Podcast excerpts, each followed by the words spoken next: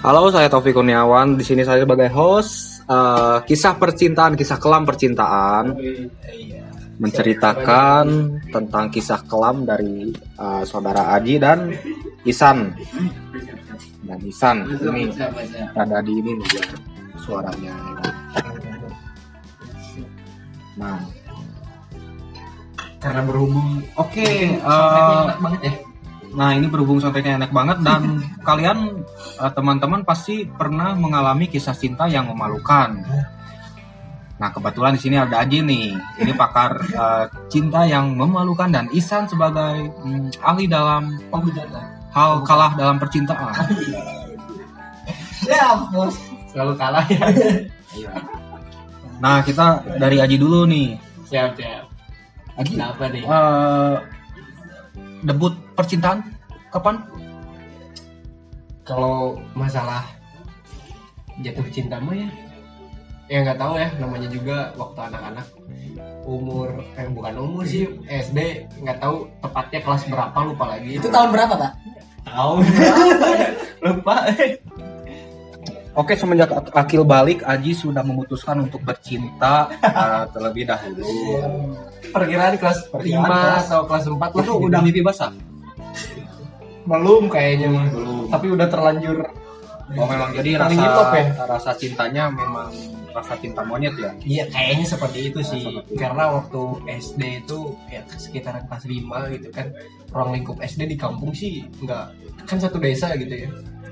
Nah, dan ya kebetulan masih ada kerabat saudara, ternyata begitu tuh masih ada ikatan saudara. Dengar-dengar Aji ini pas SD suka nakal gimana kan? Bentuk merokok. Oh. Ya katanya pas SD suka merokok. Bukan pas SD suka merokok sih, cuma waktu SD pernah coba-coba aja gitu. Nemu di jalan di isep gitu. Menarik ya. Yang pernah saya baca itu biasanya untuk usia kan anak pertama first love itu ya kelas 4 tertarik lah ya, kelas 4-5 biasanya itu kan tertariknya pada visual. Nah iya kan? Apakah anak sama ketika pertama melihatnya itu visualnya menarik gitu? Iya, karena waktu itu rata-rata mungkin karena tidak tahu bagaimana alur berpikir anak-anak SD gitu ya. Jadi ya, namanya juga anak SD tuh ya, dimaklum gue. Buat Anda yang pernah SD. Kan ini enggak pernah SD. Ini kan langsung. Kalau saya langsung SMP. Langsung SMP pun itu dibully dulu. Oke, kembali ke masalah percintaan. Oh, standar penilaian Aji nih untuk memandang asmara ya. Memandang wanita itu seperti apa? Aji normal kan? Normal. Dulu waktu kelas 4 SD masih normal. Nah, sekarang juga masih normal. Sekarang masih normal. Standar kecantikan karena kalian laki-laki pasti demen ke cewek. Iya pasti. Anjir. Ini enggak boleh nyebutin nama, Pak. Iyalah namanya. Nah, gimana standar kecantikan dari Aji kalau menilai saya ya? Karena mungkin tentatif sih yang kayak gitu mah tentatif. Soalnya fluktuatif naik turun gitu lah. Iya, ubah-ubah. Soalnya karena ya yang kan saya punya mantan berarti ya. Mantan saya juga nggak seragam gitu, maksudnya nggak seragam mukanya. Mantan mana di SD atau SMP? Iya, mantan SD, SMP, SMA sama kuliah gitu. Beda-beda. Lo kuliah punya mantan? Punya. Siapa? Yang 7 hari itu ya? Yang 7 hari, yang 1 bulan. Ada 1 bulan? Iya. Nah, dari itu Aji udah kapur siri membahas tentang masa-masa percintaan, debut percintaan milik Aji gitu. Jadi SD Aji yang debut percintaan nih. Pertama ini SD. Pakar jatuh bangun, pakar patah hati. Saya sebut pakar karena Ihsan sering patah hati. Terlalu sad boy gitu. Terlalu sad boy. Bagaimana Ihsan memandang fenomena debut percintaan ini menurut keilmuan yang saudara Ihsan kuasai? Aji ini kan sudah jatuh cinta sebelum pubertas. Kalau kita kan jatuh cinta sudah pubertas. Oh iya. Nah, mungkin ada ketidakmamaan dari saudara Aji. Anjay. Apakah ini normal?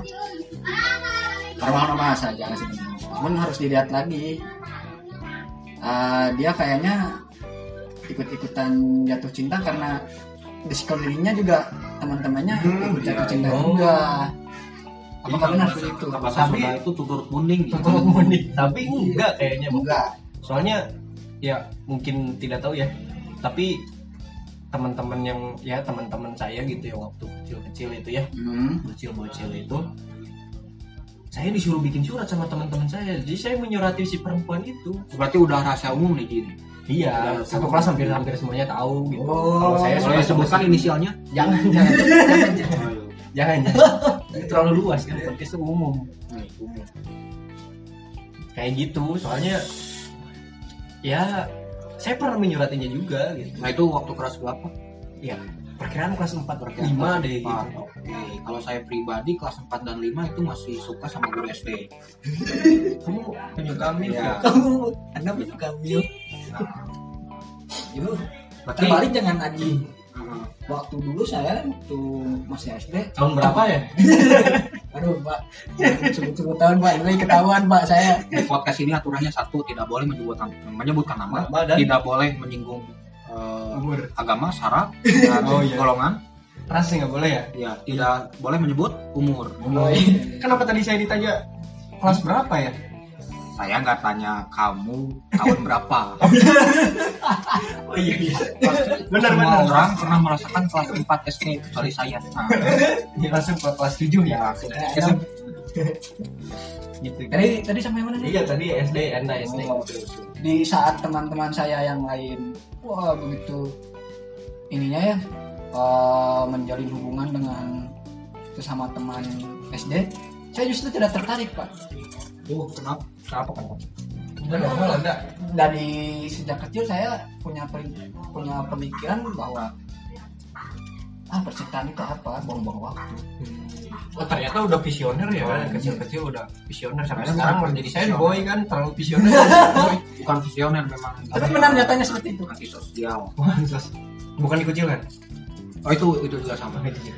Nah sekarang pindah nih ke Ihsan pertanyaannya. Ihsan debut percintaan pertama kan SD tuh udah jelas ya. SD enggak cinta-cintaan. Pertama kali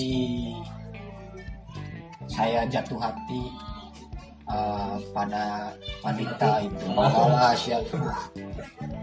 Kapan ya? SMP kayaknya kelas 2. Enggak kayaknya iya. Itu jatuh hati SMP kelas 2. Cuman gagal, Pak. Persiapnya gagal, Pak. Nah, itu alasan kenapa saya mengundang pakar patah hati. Ihsan disebut pakar patah hati karena first love first ditolak juga ya. Karena setiap bulan Ihsan pasti patah hati. Kenapa? Karena ya sad boy. Karena kalau enggak sebulan Ihsan enggak patah hati, dia pasti bingung. Ya. Saya enggak patah hati. Patah hatinya karena jadi udah kebiasaan, Itu berjalan lancar nggak? Sayangnya ya ada 1-2 hal yang menjadi kendala waktu itu. Pertama karena saya waktu itu ya kalau kasarnya mah rada nakal sebenarnya. Jadi si cewek itu teh suka sama yang nakal. Padahal kalau ditinjau ke zaman sekarang ya cewek-cewek itu sukanya cowok-cowok yang nakal. Nggak mau kan padahal. Iya, kamu terlalu baik. Saya juga pernah diputusin karena terlalu baik. Enggak, saya ralat. Cewek suka anak nakal yang kaya. Dan yang punya privilege. Iya, soalnya booking. Soalnya saya juga pernah diputusin gara-gara kamu terlalu baik buat aku gitu. Gitu ya. Makanya gitu. Saya terbalik waktu zaman saya. Ya waktu saya SMP. Saya SMP gitu. Berarti pendengar bisa disimpulkan bahwa zaman Ihsan itu berbeda dengan zaman kita. Sama. Sama, Bos. Ihsan waktu Soeharto turun di mana? SD di mana? Ya, kembali lagi pada aturan nih. Jangan bicarakan umur. Ihsan. Lanjut. Pada akhirnya saya menjalin hubungan dengan seseorang itu ya tidak beda jauh sih jaraknya. Hanya beberapa bulan saya langsung menjalin hubungan pacaran gitu ya. Tapi setengah-setengah kayak geningan. Gimana tak setengah-setengah tuh? Karena gengsi deh dengan saya. Circle saya udah punya pacar semua. Oh. Teman-teman saya, terus saya sendiri jomblo ya, saya juga ini malu lah gitu. Oh, jadi pacaran karena terpaksa ya, karena circle gitu ya. Ya pada akhirnya ya itu juga yang penting ada toksik aja jadi toksik. Mungkin karena pengaruh apa Ihsan memutuskan untuk pacaran? Karena pengaruh teman-teman? Ya, pengaruh lingkungan saya juga. Lingkungan saudara Ihsan? Saudara saya nggak peduli sama teman saudara saya. Saudara Ihsan, saudara Ihsan. Oh, saudara saya. Saudara Ihsan kok di bawah sih? Oh iya. Gimana tadi pertanyaan? Apa yang mempengaruhi Ihsan untuk memutuskan pacaran gitu ya? Pacaran ketika SMP? Itu saya ngikutin teman-teman saya. Berarti karena faktor gengsi. Ya pada saat berjalan hubungan itu ya jadi nggak sehat juga. Nggak sehatnya gimana? Nggak sehatnya gimana? Siapa tahu pendengar di sini ada yang karena mempunyai masalah yang sama. Ya karena si ceweknya misalnya 100% gitu ya ke sayanya ya cuman hari-hari gitu, dianya perhatian, sayanya ya biasa aja. Orang-orang saya kan? Jadi saya itu nggak membutuhkannya, cuman membutuhkan status aja. Oke, yang penting ya dalam circle itu udah pacaran semua gitu ya. Oke. Pertanyaan ke Aji nih sekarang. Ananda Aji sekarang, jangan pakai saudara. Ananda Aji. Aji, patah hati paling sakit kapan sih? Duh, sulit bahas itu. Karena apa ya? Berarti ini patah hati paling sulit gitu ya? Iya. Nanti Aji sudah memberikan jawaban, ditanggapi sama pakar patah hati nasional. Ihsan, sarjana PH. Sarjana patah hati. Oh iya, dari Bapak Ibu. Karena waktu apa ya? Kelas 1 SMK kalau nggak salah itu tit sama itu ya. Bukannya ada SMK di ini ya, di otomotif, kenapa ada ceweknya? Jangan-jangan laki-laki ya waktu SMK. Tahan dulu, tahan. Karena waktu itu kan saya kelas 1 SMK. Doi saya tuh pasti 3 SMP cuy. Waduh, 3 SMP. Ya, beda-beda sedikit lah. Beda setahun lah. Enggak apa-apa sudah setahun. Nah, waktu itu kan ya yang tadi saya bilang, yang waktu saya diputusin karena saya terlalu baik. Nah, menurut saya itu nggak logis gitu untuk sebuah berakhirnya sebuah hubungan gitu ya, karena terlalu baik. Ya cewek itu mau cari yang kayak gimana gitu, yang terlalu baik aja, yang baik aja dia udah diputusin gitu. Kayaknya cari yang good looking. Soalnya saya nggak good looking gitu ya. Oh iya benar. Itu menurut saya perlu ditinjau lagi dari beberapa hal dari si ceweknya. Kenapa? Itu saya yakin nggak sepenuhnya dia memutuskan anak karena baik sebenarnya. Mungkin karena anak miskin atau apa? Cuman pingin memperhalus mungkin. Oh iya, karena tidak ingin terlalu menyakiti saya. Iya. Mungkin, ya. Karena yang menurut saya juga itu sampai nggak masuk akal gitu. Sampai apa sih, ngegantung gitu lah. Ya kalau bilang aja kalau bosen ya bosen gitu. Kayak gitu. Tapi itu berjalan hubungannya tuh 4 bulan lah. 4 bulan juga galaunya sampai sekarang. 4 bulan tuh galaunya sampai kuliah gitu. Sampai semester-semester. Ya awal-awal masuk kuliah lah. Sampai sekarang galau? Kenapa? Enggak, kalau sekarang enggak.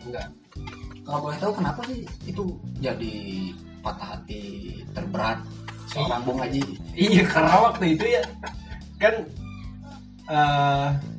orang tuanya si cewek itu teh guru sekolah gitu, guru SMP dua-duanya gitu kan. Nah, saya tuh udah deket gitu sama kedua orang tuanya tuh, dan bukan orang tua sih, apa ya ini ya temennya mama saya tuh deket sama, gimana ya jelasinnya tuh? Oh, jadi Haji bukan dekat sama Bung Haji, nggak dekat sama orang tua si mantan nih, karena mantan nggak punya orang tua. Oh, bukan gitu. Oh. Gini. Jadi mama saya tuh punya teman. Nah, temennya mama saya punya tuh teman lagi. Orang tuanya si cewek itu. Nah si temennya mama saya tuh suka cerita gitu, kalau si Aji tuh kayak gini. Ya intinya mah di up lah cuy. Oh, di up lah. Oh, jadi kayak gitu. Sampai ya gini lah. Intinya mau bicara yang main-main. Tapi pembicaraan saudara si mantan Bung Aji itu pengaruh nggak tuh hubungan Aji? Kalau bagi saya sih berpengaruh, tapi nggak tahu bagi ceweknya. Iya. Berarti nggak berpengaruh dong? Iya, nggak berpengaruh. Pengaruh ceweknya langsung berubah. Iya. Makanya karena mungkin udah dekat sama orang tuanya mulanya. Jadi ya agak susah gitu. Tapi masih normal loh, Cik. Masih normal Bung Aji suka sama kelas 3 SMP, sementara Ajinya kelas 1 SMK. Tapi kan waktu itu saya juga pernah pacaran. Awal pacaran tuh kelas 2. Kelas 2 SD. SMP cuy. SD. Kan pacaran sama anak TK. Iya, masa kelas. Iya, waktu itu awal pacaran tuh kelas 2. Kelas 2 SMP. Itu juga nggak berjalan lama sih, berjalan berapa 2 bulan gitulah. 2 bulan. Itu 2 bulan ngapain aja pak? 2 bulan tuh istirahat sekolah, ketemuan, balik lagi ke kelas, pulang, jalan sampai gerbang, balik lagi ke rumah masing-masing. Itu pacaran atau kerja kelompok? Kerja kelompok sih. Karena waktu itu saya pernah minjem bukunya. Oh, mungkin karena memang dari dipinjam buku itu ya jadi ada keterikatan. Ketika sudah dikembalikan, udah ada lagi. Ibarat hutang gitu lah. Jadi suka ngejar-ngejar, bukan cinta itu, Bung Haji. Apa itu? Itu ya hasrat untuk mengambil buku kembali. Mengambil buku kembali. Nah, dari tanggapan Ihsan, dari tanggapan ahli filsafat patah hati, Bung Ihsan, penilaian Anda tentang cerita Bung Aji ini seperti apa sih? Apakah normal seseorang manusia yang dilahirkan dengan akal budi pekerti dari Allah bisa mengalami hal yang sesuram nggak suram amat sih, cuman sesuram Aji ini gitu. Saya nggak percaya sebenarnya. Saya melihat dia sehari-hari dan mendengar cerita percintaan dia terkesan dibuat-buat gitu pak. Buktinya dia sehari-hari senyum. Nggak ada rasa penyesalan sama sekali pak. Oh iya. Jadi memang kalau putus cinta harus menyesal gitu ya, sampai harus ada yang membekas gitu. Dalam bentuk apa membekasnya itu kira-kira? Tahu dia. Cuma kan. Atau apa sih? Ada ini. Jadi tato nama mantan. Oh iya. Nama. Ada misalkan ini atau namanya misalkan saya Ana. Aduh, saya didenda pendengar. Ya, itu ini sensor ya? Tugas editor ya. Tugas editor. Sensor. Jadi seperti itu kalau ya itu apa sih namanya tuh? Patah hati tersulit lah. Karena membutuhkan waktu beberapa tahun gitu untuk kembali. Karena waktu patah hati itu kan saya juga pernah menjalin hubungan lagi dengan perempuan lain, tapi tetap aja gitu. Imbasnya tuh malah kayak gimana ya? Jadi saya cuma ya dia yang si perempuan yang ngejar, saya yang ilfil gitu. Nah menurut Bung Ihsan normalnya manusia patah hati itu berapa lama semenjak putus? Semakin besar membekas di hatinya ya, sampai sakit hatinya itu semakin lama biasanya. Mantap. Tidak sia-sia Ihsan di gelar PH. Kayak dulu saya pernah diputusin gara-gara kurang tanggung jawab. Oh Ihsan kamu sari. Bukan gitu pak. Kurang tanggung jawab gimana? Tanggung jawab nggak gitu lah. Nggak ngasih nafkah? Ya pak. Kayak gitulah kurang tanggung jawab. Lalu pisah itu. Pisah ranjang dulu. Pisah. Itu dibagi harta gono gini nggak? Ada 20%. 20/80. Iya. 80 ke laki-lakinya. Dan itu masih membekas. Sampai sekarang. Sampai beberapa tahun, berapa tahun tuh? 2-3 tahun. Berarti antara Bung Aji sama Bung Ihsan itu patah hati bisa bertahun-tahun ya? Bung Ihsan pun bertahun-tahun patah hati. 2-3 tahun gitu. Beda dengan perempuan.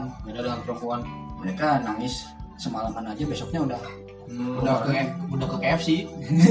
mungkin itu Bung Ihsan untuk menutupi rasa patah hatinya, dia mencoba untuk senyum aja ke orang lain. Nah, kapan saya senyum ke orang lain? Oh, nggak pernah ya? Nggak. Apakah kamu Squidward? Yang Ihsan katakan itu. Ya. Siapa tahu. Gitu lagi. Nah, pendengar sudah mendengarkan kesaksian debut Cinta Aji dan tanggapan dari pakar patah hati nasional Bung Ihsan. Sekarang kita ganti ke segmen motivasi ya. Tadi kan segmen patah hati, sekarang motivasi. Siapa tahu pendengar-pendengar di sini punya masalah yang sama dengan Aji ataupun Ihsan. Apa? Naon artinya? Apa? Ini. Puisi. Nah, siapa tahu bisa mendengarkan saran-saran dan masalahnya teratasi. Oke. Gimana? Dari Aji dulu, yang paling muda. Saya nggak menyebutkan umur, paling muda. Gimana? Proses untuk move on dari patah hati, dari sakit hati itu, Aji punya teknik tersendiri nggak sih? Atau teknik-teknik umum seperti kita hangout kemana, terus nongkrong kemana, pokoknya. Apakah Aji punya teknik umum? Nggak, teknik khusus. Karena waktu itu ya, mungkin dah orang-orang, tiap orang beda gitu ya cara pelampiasan bagaimana si patah hati ini tersalurkan gitu ya. Kalau saya pribadi waktu itu sampai nulis puisi cuy. Nulis puisi berapa halaman? Ya nggak tahu sih halamannya berapa. Puisinya tentang seks gitu. Ya, ada yang baca nggak? Kalau nggak salah banyak yang skip sih, bukan? Itu kalau zaman WA sama IG. Iya. Sekarang kan dulu kan belum ada IG ya. Oh iya. Nah, bagaimana Bung Aji, kembali lagi pertanyaan, bagaimana Bung Aji menghadapi patah hati? Iya, karena waktu itu kalau saya pribadi sih nulis puisi atau nulis sebuah ya karya tulis lah intinya mah. Iya, diary ya, diary. Enggak, beda cuy. Karya tulis kayak misalkan ya apa sih yang saya alami dari patah hati ini gitu, kayak misalkan nulis puisi tentang puisi broken gitulah. Tapi sekarang masih ada draftnya. Iya, sekarang masih ada draftnya dan ya kebanyakan ada teman-teman juga yang minta dibikinin inilah tentang puisi gitu. Ada lah teman-teman saya bikinin puisi tentang broken gitu. Nah, apakah itu berpengaruh pada mental Aji ketika putus, move on? Apakah itu membantu? Kalau saya sih karena waktu itu mungkin masih remaja dan pemikiran masih labil gitu ya. Dan sekarang juga masih labil sih. Ya karena waktu itu apa ya? Ya pasti ada lah yang namanya apa sih? Mager gitu ya. Tapi karena mager nggak mana-mana. Gitu. Karena waktu itu saya langsung bikin aja tulisan, gitu, bikin aja puisi karena terinspirasi dari Mas Sapardi. Berarti itu sangat berpengaruh pada psikologis orang yang patah hati. Bisa jadi naik, bisa jadi turun sih kalau itu. Ada lagi selain membuat puisi atau membuat karya tulis? Paling gini, kalau saya pribadi berkencan dengan banyak wanita. Istilahnya konsep terbar garing gitu. Gini perbanyak cabang perkuat pusat gitulah. Itu berlaku untuk laki-laki perempuan ya? Iya, berlaku untuk laki-laki perempuan itu karena kita tidak tahu bakalan serp kemana gitu, makanya ya banyakinlah cabang gitu. Cabang di mana-mana. Bukan berarti kita tidak serius gitu. Iya, bukan berarti kita tidak serius. Iya, namanya juga Pak pacaran. Kalau serius ya Pak Lurah pacaran. Pak Lurah pacaran. Kalau kalian pendengar pasti pengen dengar Bu Lurah ya, bucaran ya. Iya. Karena Pak Lurah pacaran ya. Kalian sudah terprank pendengar. Kalau saya punya metode yang berbeda. Oke. Sekarang Ihsan ahli patah hati nasional. Gimana Bung Ihsan metode? Oh. kalau saya itu punya prinsip untuk patah hati itu sebenarnya waktu yang bisa menyembuhkan diri sendiri. Jadi waktu, dengan berjalannya waktu ya nanti juga terlupakan sendiri. Jadi nggak usah bikin ina inu. Iya. Kan udah ina inu. Iya. Akhir malah seri itu jadi minum seri anjing. Oke. Berarti Ihsan memandang jatuh cinta ini seperti sel. Nah, seperti organ tubuh kan ketika rusak dia sendiri gitu ya. Iya. Menurut Ihsan cinta itu bisa lebih dari reaksi kimia ya San. Pada dasarnya memang seperti itu. Ihsan percaya takdir kalau kayak gitu. Ihsan percaya takdir.